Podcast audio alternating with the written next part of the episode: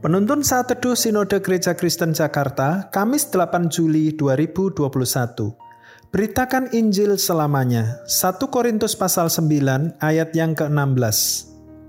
Karena jika aku memberitakan Injil, aku tidak mempunyai alasan untuk memegahkan diri, sebab itu adalah keharusan bagiku. Celakalah aku jika aku tidak memberitakan Injil. 1 Korintus pasal yang ke-11 ayat yang pertama, Jadilah pengikutku sama seperti aku juga menjadi pengikut Kristus. Kasih Tuhan mendorong daku beritakan Injil selamanya. Itu adalah potongan lirik dari lagu ciptaan pendeta Stephen Tong.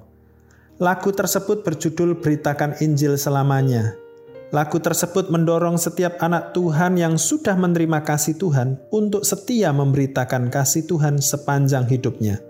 Lagu tersebut dapat dikatakan mencerminkan penulisnya, sebab pendeta Stephen Tong juga adalah salah satu tokoh yang berkobar-kobar dalam memberitakan Injil Yesus Kristus.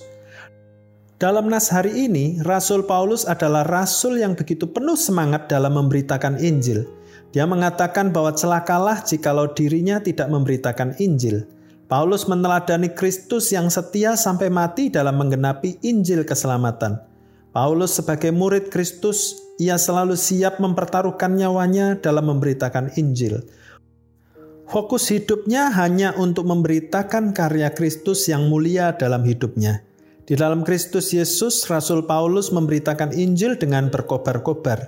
Dia tidak takut pada ancaman, kesulitan, penderitaan.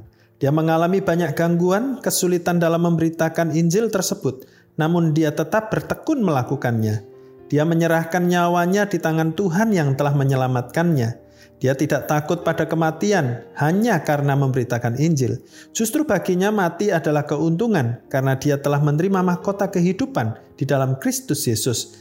Dalam 1 Korintus pasal 11 ayat yang pertama, Paulus dengan yakin mengatakan, "Jadilah pengikutku sama seperti aku juga menjadi pengikut Kristus."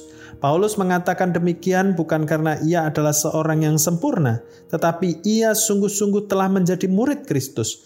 Paulus ingin setiap murid Kristus lain memiliki keyakinan dan gairah yang sama dengan dirinya dalam mengikut Kristus dan memberitakan Injilnya. Marilah kita memiliki keyakinan dan gairah seperti Paulus dalam menyatakan Injil Kristus di mana pun kita berada, walaupun terkadang kita harus menerima risiko yang sulit dan menyakitkan. Di mana pun kita berada dan dalam keadaan apa pun, tetaplah beritakan Injil. Tuhan Yesus memberkati.